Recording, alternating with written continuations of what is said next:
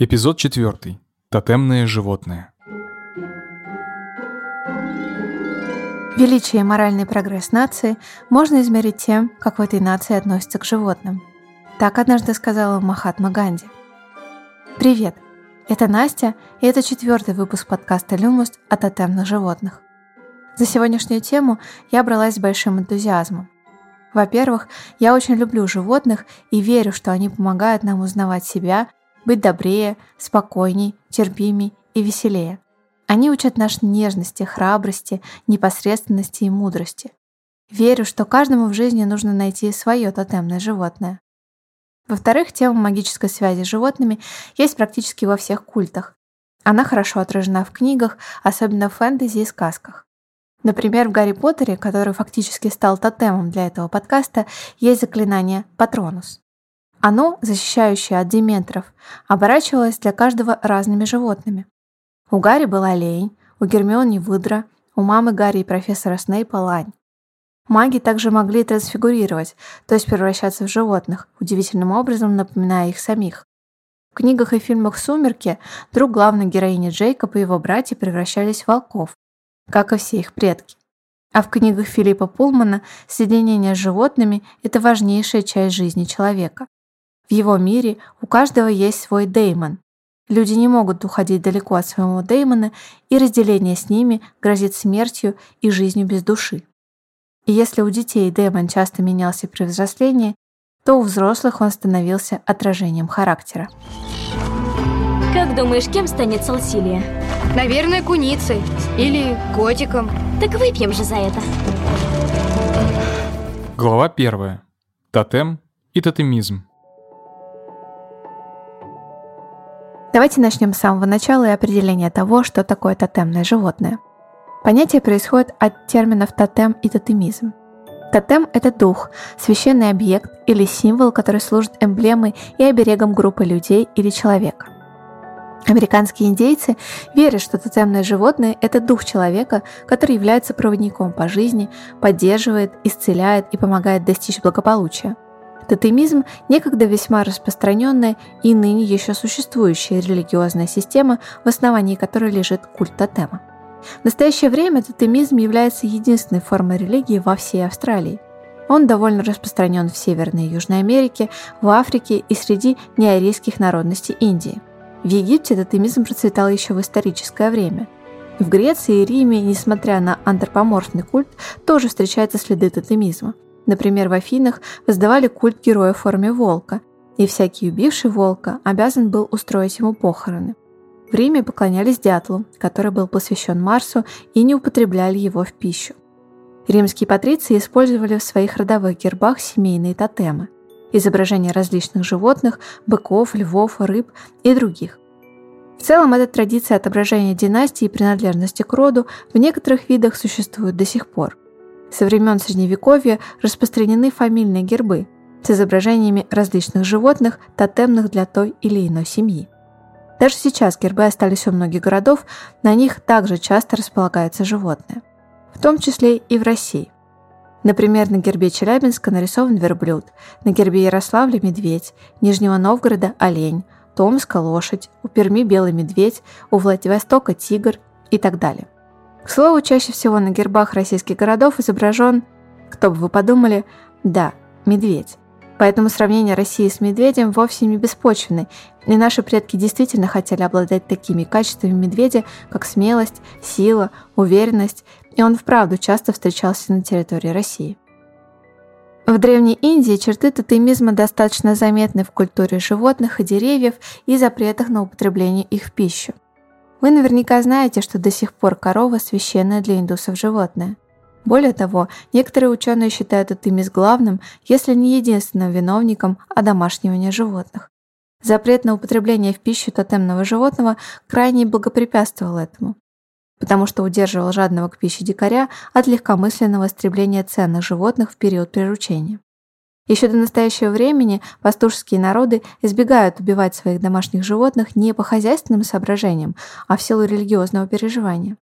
Так, например, североамериканское племя Аджиба состоит из 23 родов, каждый из которых считает своим тотемом особенное животное. волк, медведь, бобр, карп, осетр, утка, змея и другие. А в тотемами служат смоковница и стебель маиса. Многие тотемные племена верят, что после смерти каждый человек обращается в животное своего тотема, и, следовательно, каждое животное – умерший родственник. В Африке иногда вместо вопроса, какому роду или тотему принадлежит человек, спрашивают его, какой танец он танцует. Часто с той же целью во время религиозных церемоний надевают на лицо маски с изображением тотема, одеваются в шкуру тотемных животных и украшают себя их перьями. У древних славян тоже были свои тотемные животные, причем их качествами наделяли не только человека, но и сам год. По календарю древних славян год начинался в день весеннего равнодействия, 21 марта. Цикл животного календаря состоит из 16 лет и похож на китайский. Определяли животное по году рождения из 16 тотемов. Темный сох – это лось, жалящий шершень, притаившийся люд, он же волк, огненная векша, она же белка, жемчужная щука, бородатая жаба, дикий вепрь, белый филин, шипящий уж, крадущийся лис, свернувшийся еж, парящий орел, предыдущий мизгирь, он же паук, кричащий петух, златорогий тур или бык и огнегривый конь. Так, например, поклонники славянской мифологии считают, что 2020 год был годом паука, который по описанию не отпускает из своих сетей никого, и связывали его с приходом коронавируса. По китайской традиции каждому году тоже определен свой тотем. Отчисление и Новый год, он же лунный Новый год, начинается с 1 февраля. С наступлением китайского Нового года начинается и зодиакальный год, состоящий из 12 циклов и 12 животных – крысы, быка, тигра, кролика, дракона, змеи, лошади, козы, обезьяны, петуха, собаки и свиньи. В Древнем Китае каждое зодиакальное животное было наделено определенным символическим значением. 12 животных были поделены на 6 пар таким образом, чтобы признаки одного животного в паре были противоположными признаками другого животного из этой пары. Так была достигнута гармония – инь и янь. 12 животных китайского зодиака были выбраны не случайно. Это были животные, либо тесно связанные с повседневной жизнью древнего Китая, либо те, что по китайским поверьям приносили удачу. Бык, лошадь, коза, петух, свинья и собака – это шесть животных, которые традиционно держали в китайском домашнем хозяйстве. Известна в Китае поговорка «классит» – шесть животных в доме означает процветание. Остальные шесть – крыса, тигр, кролик, дракон, змея и обезьяна – это животные, очень любимые в китайской культуре. В Китае есть известная история, рассказывающая, почему же именно в таком порядке выбраны животные. Когда-то давным-давно не существовало китайского зодиака и нефритовый император, повелитель небес, решил выбрать 12 животных, чтобы они охраняли его покой. Бессмертный посланник императора отправился в земной мир, чтобы передать высочайшее повеление. Все животные должны явиться ко дворцу императора. И первые 12 из них, вошедшие в небесные врата, заслужат особую милость и почет. На следующий день все животные отправились к небесным воротам. Крыса поднялась очень рада и пустилась в путь. Дойдя до реки, она увидела стремительное течение и решила подождать. Прождав довольно долго, она наконец увидела приближающегося к воде быка. Находчивая крыса подошла ближе и прыгнула ему в ухо. Терпеливый бык не был против и продолжал свой путь. Перейдя реку, он помчался к небесному дворцу. Внезапно крыса выпрыгнула из его уха и бросилась к ногам императора. Так она пришла первой, а бык вторым. Третьим и четвертым пришли тигр и кролик. Они оба ловкие и решительные, но тигр был быстрее. Дракон прилетел пятым и сообщил императору, что ему пришлось задержаться и создать дождь над охваченным пожаром города. Повелитель небес сразу отметил привлекательность и благородство дракона и сделал его пятым, а его сыну разрешил быть шестым. Но сын дракона не пришел в тот день с отцом. Тогда вперед выползла змея и, заявив, что дракон ее приемный отец, заняла шестое место. Лошадь и коза подошли одновременно. Будучи доброжелательными и скромными, они стали пропускать друг друга. Нефритовый император увидел какие-то вежливые животные и пожаловал им седьмое и восьмое места. Обезьяна начала уже было отставать, но, прыгая по деревьям и камням, быстро добралась до дворца и заслужила девятое место. Последним пришли петух, собака и свинья. Собака, конечно, должна была прийти раньше, ведь она лучше других животных умеет плавать. Но после долгой пробежки она решила поплескаться в реке и не заметила, как прошло время. Так эти 12 животных стали стражами небесных ворот. Глава вторая. Как определить свое тотемное животное? Последователи тотемизма верят, что есть животные силы, то есть союзник. Это животное, к талантам и магии которого мы можем обратиться за получением конкретного навыка. Например, если вы хотите развить способности в магии, целительстве или медицине, вы можете призвать союзники дух змеи. Второй тип – это духовное животное. Оно приходит само в определенное время, чтобы дать необходимые знания или оказать поддержку в трудных ситуациях. Способы, которыми тотемные животные и животные силы или духовные животные взаимодействуют с нами, очень индивидуальны. Есть и другие варианты сопутствующих человека животных. Первый тотем – личный. Он является олицетворением характера и самого человека – в некоторых культурах считается, что тотемное животное присутствовало в момент сотворения души и поэтому имеет такое влияние. Второй тотем – родовой. В момент сотворения рода рядом тоже присутствовала душа определенного животного. Этот зверь давно в семье и проявлен у всех родственников так или иначе. Его миссия – охранять род и напоминать членам семьи о той задаче, с которой они пришли сюда. Это еще одна причина, почему родственники часто похожи между собой. Остальные тотемные животные могут появляться и исчезать на протяжении жизни. По мере духовного развития человека и раскрытия его способностей появляются новые задачи и новые помощники. У взрослого старше 40 лет, который следует по своему пути, может быть 7 или 9 хранителей. В разных источниках я прочитала о нескольких способах определения своего тотемного животного. По дате рождения и зодиакальному календарю, в ходе шаманского путешествия, по собственному ощущению, в медитации или в сновидениях.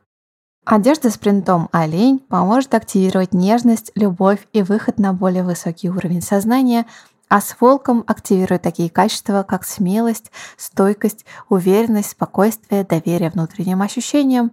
С кошкой же активирует здоровый эгоизм, ожидание правильного момента для действия, независимость, смелость, глубокую связь с собой и так далее. Для того, чтобы определить свое животное, на сайте есть запись шаманского путешествия силы и свеча, под которую делать ритуал будет легче. Как обещает сайт, во время путешествия медитации вы можете задать вопрос своему тотему и получить на него ответ. Чтобы узнать свой тотем, советуют отключить телефон, лечь, выключить свет или надеть маску на глаза, попросить близких вас не беспокоить, зажечь свечу, надеть наушники и следовать инструкции. Глава 3. Что дает тотемное животное человеку? Судя по тем источникам и книгам, которые я прочитала, люди верят, что тотемное животное помогает человеку разными вещами. Например, дает энергию.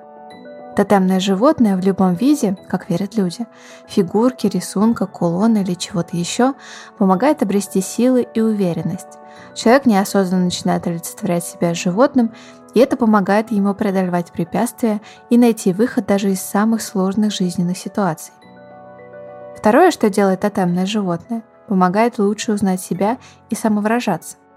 Например, всю жизнь человек переживал, что предпочитает находиться в одиночестве и не любит компании.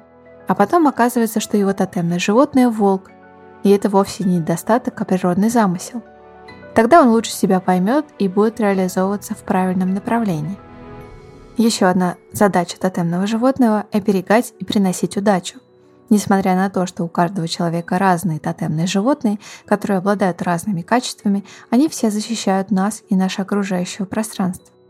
Увеличивают интуицию, приносят удачу, подсказывают дальнейшие действия. Следующая функция – объединение людей. У людей с одинаковыми или похожими тотемными животными выше уровень взаимопонимания, их отношения складываются гармонично. Из них получаются отличные пары, семьи и друзья. Это означает, что по тотему можно смотреть на совместимость или ее отсутствие.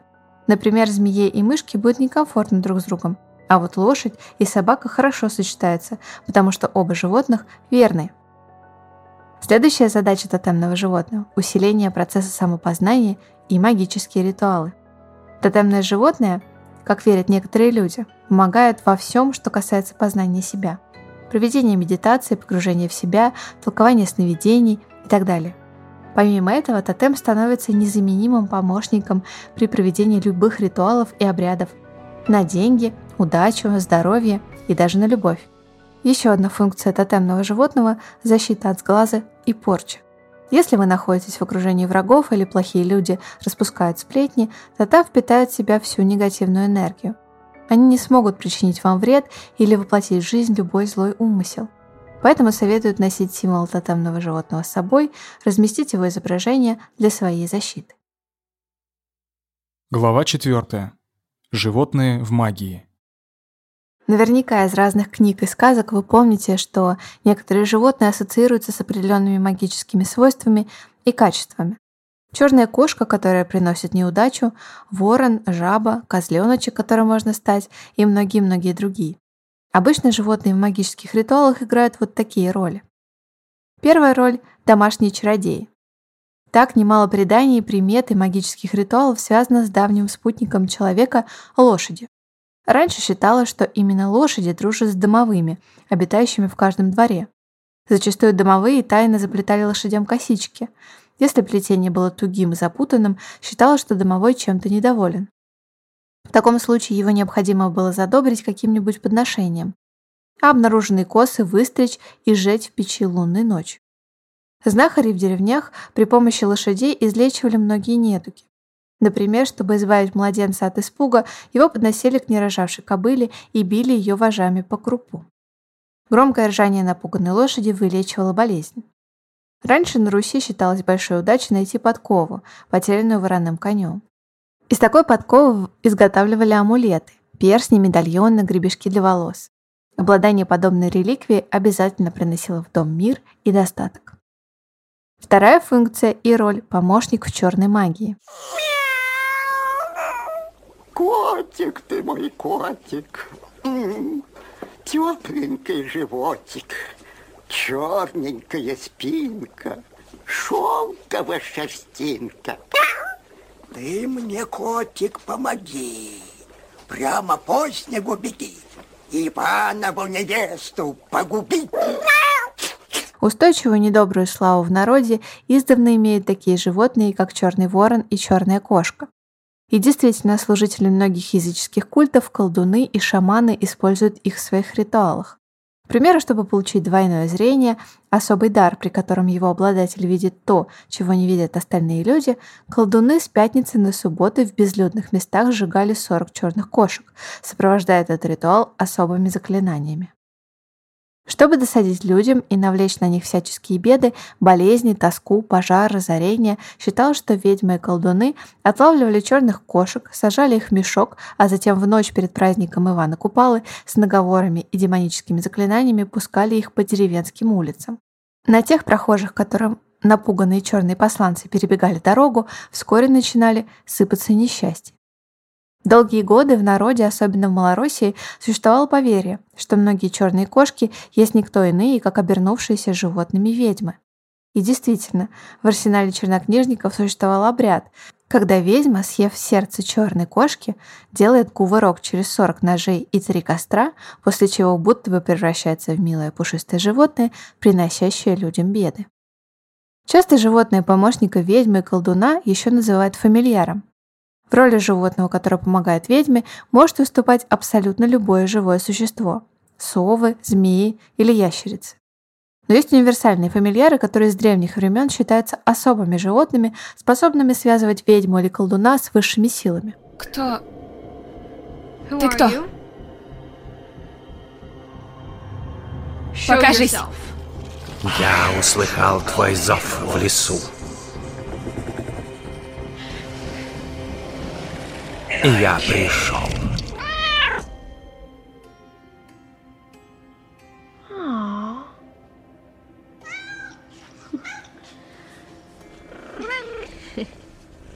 Какой милый котик. Как тебя зовут? Кроме кошек, это могут быть лягушки. Еще древние предки считали, что именно в это животное превращается человек, отдавший душу сатане. Летучие мыши, Многие ведьмы принимают именно этот облик, и само представление данного животного вызывает мысли о нечистой силе. И, конечно же, вороны.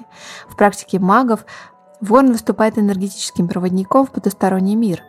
потому что это самые умные птицы, которые еще к тому же подозрительно долго живут. Третья роль тотемного животного – это оберег. Из истории известно, что многие правители держали при себе прирученных диких кошек, ядовитых змеей, обезьян или птиц. В одном из северных эпосов повествует о том, что у якутского царя Манджана жил белый медведь, подаренный ему великим шаманом северных племен Тахунбеем. С медведем Муджан ел, спал, принимал своих подданных, ходил в успешные военные походы. Вскоре после того, как белый медведь умер, Муджана убил его младший брат и занял царский трон. Кроме известных нам животных, есть упоминания и о магических, мифических, которые сами по себе встречались нечасто, еще имели определенные силы, умения или даже волшебные свойства. Пожалуй, самый известный – это дракон, змей с крыльями огромных размеров. Морской змей – чудовище, живущее в морской пучине, оборотень – человек-волк, саламандра – ящерица, живущая в огне, феникс – птица с золотыми перьями, химера, которая имеет голову льва, козлиное туловище и драконий хвост, чупакабра – полуящерица-получеловек, который питается кровью животных. Но есть и менее известные мифические животные, как, например, индийская аявата. Это божество в теле слона. У этого белого слона семь хоботов и четыре бивня. Индусы называют его слон облаков, брат солнца или боевой слон – в одной из легенд слон появлялся в тот день, когда Брахма пропел мантру над его скорлупой. Еще одно мифическое животное – австралийский буньб – страх аборигенов и даже современных жителей Австралии. Это невероятно большое магическое существо, которое обитает на болотистой местности. У каждого древнего источника есть своя версия его внешнего вида, но все они сходятся в некоторых особенностях. Хвост лошади, ласты, клыки, питается другими животными и людьми. Женщины для буньпа – излюбленное лакомство. И сегодня некоторые австралийцы считают зверя реальным, опасаются его, строят приспособления для защиты своего скота. Греческая гидра знакома многим по древнегреческим мифам. Она – воплощение зла в легендах о Геракле. Ее вряд ли можно назвать животным, однако собачье тело и девять змеиных голов придает ей зловещий животный вид – Миф гласит, что древний герой никак не мог одолеть чудовище. На месте отсеченной головы отрастало еще две таких же. Сразить Гидру помог племянник главного героя. Он прижигал шею чудища и в тот момент, когда Геракл отсекал очередную голову.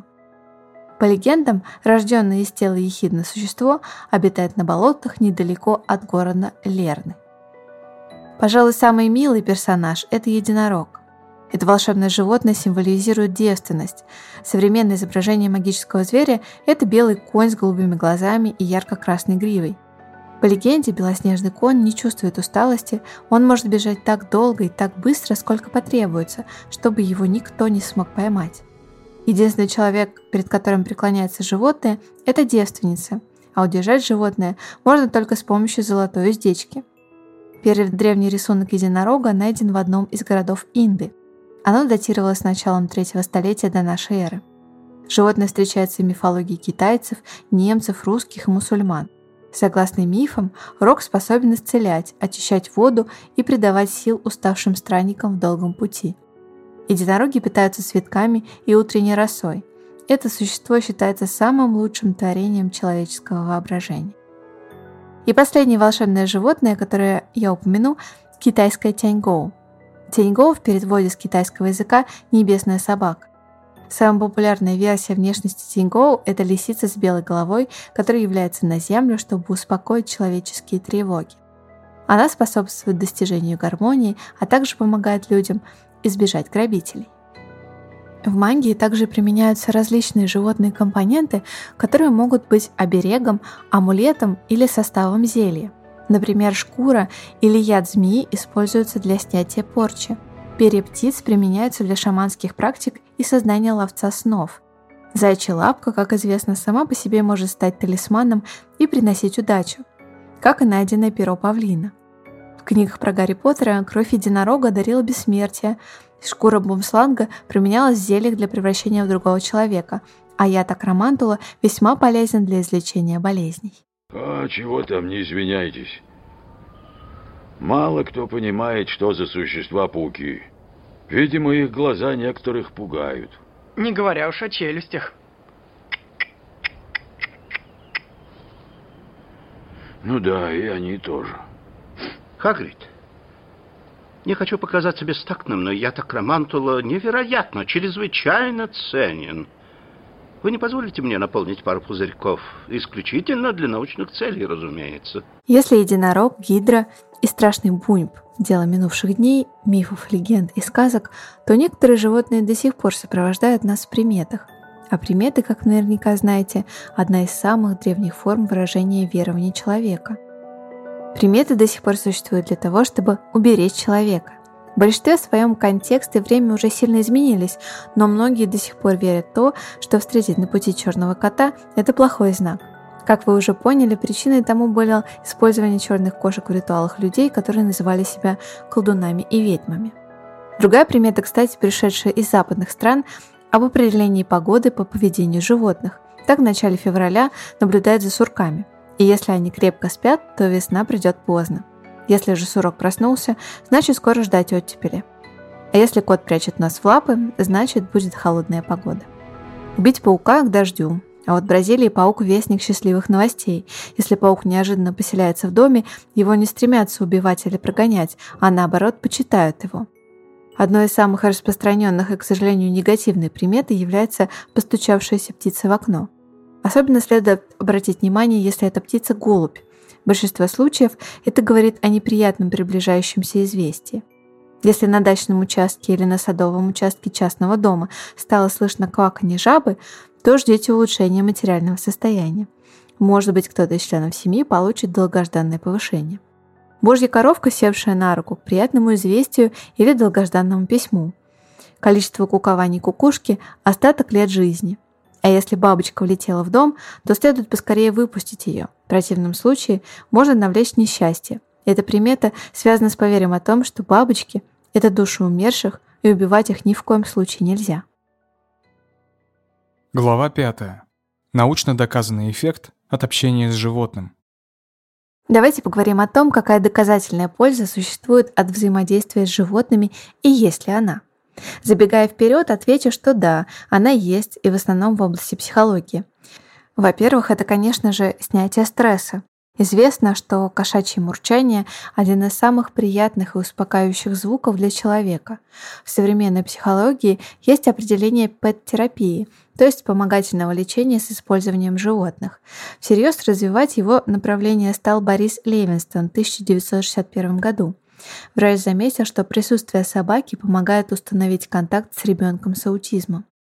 Оказалось, что животные помогают не бояться детям, которым предстоят болезненные процедуры вроде уколов. И даже небольшой аквариум в поликлинике должен слегка приглушить страх.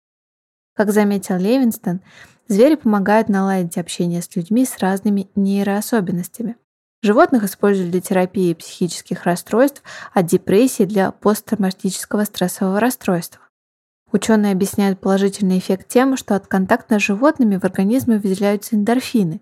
У эндорфинов есть обезболивающий эффект, поэтому пет-терапия в какой-то степени снижает выраженность болевых синдромов. Эти же вещества снижают уровень стресса и тревоги, успокаивают и поднимают настроение нормализуют повышенное артериальное давление и улучшают работу сердечно-сосудистой системы. Для специфической работы с пациентами лучше всего подходят звери, поддающиеся дрессировке и обучению – лошади, дельфины, собаки или свиньи. Но бороться с болезнями помогают и грызуны, ящерицы или даже ослы, коровы или птицы. При этом у зоотерапии есть эффекты, которые зависят от конкретного животного. Например, ипотерапию, лечение при помощи верховой езды, рекомендуют при таких неврологических нарушениях, как ДЦП. Чтобы удержаться на лошади и управлять ею, нужна физическая сила, чувство равновесия и координация, а занятия верховой ездой помогают разработать все эти навыки. Кроме того, лошадь – это животное с характером, и с ней нужно общаться, даже сидя верхом, что помогает развить социальные навыки. Примерно так же воздействует на человека дельфинотерапия. Движение в воде и контакт с умным животным развивает физически и эмоционально, помогает человеку двигаться и выполнять нестандартные действия. Общение с птицами и в первую очередь с попугаями рекомендуют пострадавшим от насилия и лечения ПТСР. Попугаи – это очень эмпатичные птицы, обладающие прекрасным интеллектом, поэтому они становятся по-настоящему верными компаньонами человеку. Специалисты предлагают обучать попугаев определенным словам и фразам, которые помогают в проработке психологических трудностей. В США в помощь ветеранам боевых действий в Ираке создан Центр попугая для патриотов, где каждый солдат, нуждающийся в поддержке, может выбрать себе птицу и заботиться о ней. Еще одно направление, которое не так давно появилось в Европе, а затем и в США – терапия коровьих объятий. Мировую известность этому виду терапии принесла американка Сьюзен Вудлерс. Сьюзен и ее муж, ферман из севера штата Нью-Йорк, предложили всем желающим сеансы коровьих объятий. Супруги стараются проводить не больше одной-двух сессий в день, чтобы не утомлять животных. Польза таких объятий в том, что сердечный ритм коров медленнее, чем у человека. Обнимая корову, люди получают эффект расслабления и умиротворения, подобный тому, который дает йога или медитация. Ну и, возможно, вы слышали о знаменитом на весь Инстаграм поросенке Гамлете, который помогает своей хозяйке переносить эпилепсию. Мини-пигов называют одними из самых умных животных. Их поведение и повадки похожи на человеческие, поэтому общение с ними сродни общению с другом. Послесловие. Как вы, наверное, поняли, про животных я могу говорить очень долго, но пора заканчивать. Напоследок расскажу вам историю своей жизни, когда, как мне кажется, я стала любить животных как-то особенно, осознанно и совсем по-другому, чем в детстве. Два года назад, примерно в то же время, я отдыхала в Сочи. У очень близкого мне человека случилась беда, и я очень переживала. Поехать обратно в Москву можно было только на завтра, и я совершенно растерянно бродила по вечерним улицам. Вот тогда мне встретилась маленькая кошка совершенно обычного рябого цвета, но до того нежная и ласковая, что она решила сопроводить меня в прогулке. Мы вместе прошагали несколько кварталов, но когда я собиралась домой, Кошка решила не отставать, а увязаться за мной. Несмотря на то, что я не манила ее за собой, кошка проскользнула в квартиру и сразу устроилась на кресле, будто бы здесь всегда и была. Мой муж, догадываясь, что я быстро привяжусь к кошке, а взять с собой мы ее никак не сможем, вернул ее обратно на улицу. Через полчаса к нам постучался сосед, показывая на кошку, которая сидела около порога, громко мяуча и прося пустить ее в дом. И мы пустили. Кошка эта не отпускала нас ни на минуту. Она улеглась прямо мне на грудь, мяла лапами, мурчала и сразу же уснула. Все, что мне было тогда на самом деле нужно, это отвлечься, получить заряд теплоты и нежности и быть нужной. И эта кошка неожиданным образом мне очень помогла. История дальше не веселая. Мы не смогли взять ее с собой без паспорта, отдать ночи было некому, а улетали мы в 5 утра. Когда мы уезжали на арендованной машине, Котейка следовала за нами по пятам. Села под машину и громко мяукала. Сердце мое разрывалось, но я пообещала, что найду ее и вернусь обратно. К большому сожалению, найти не получилось. Все группы Красной Поляны искали кошечку, но она будто исчезла туда, откуда появилась. Но есть и хорошая новость. После той истории я, совершенно не любившая кошек, отчетливо поняла, что кошка нам очень нужна. Так в марте появилась Майя. И если вы спросите меня, кто то тотемное животное нашей семьи, я вам отвечу, что, конечно, она. Закончить этот выпуск я хочу тремя вещами. Рекомендацией нескольких фильмов, которые вас могут заинтересовать, одним пожеланием и одним предложением. Начну с первого. Я очень люблю фильмы про животных, но часто они оказываются довольно грустными, и смотреть их мне трудно. А вот эти кажутся очень позитивными – поэтому от души советую. Первый фильм про Белого Льва и историю его дружбы с девочкой. Называется «Джулия и Белый Лев».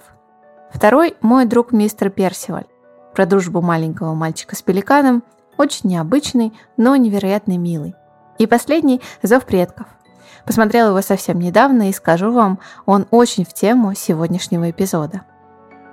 Конечно же, мораль всего этого эпизода совсем не в том, чтобы правильно вычислить свое тотемное животное – а скорее в том, зачем человеку, причем человеку во все времена, от первобытного строя до настоящего времени, были в принципе нужны животные. Все потому, что они всегда сильно помогали людям. Не обижайте животных, берегите их и обязательно найдите свое тотемное, даже если им будет просто ваш домашний кот, или птичка, которую вы спасли в детстве, или кролик на даче у бабушки. В общем, неважно. Главное, цените те теплые маленькие и большие комочки, что с вами рядом. И если вам понравился этот эпизод, вы можете выразить благодарность, перечислив деньги Центру Юна. Или вместо денег стать волонтером, работая со спинальными животными, которым очень важна любовь и ласка. Возможно, именно там вам встретится ваше тотемное животное. До скорых встреч. Пока.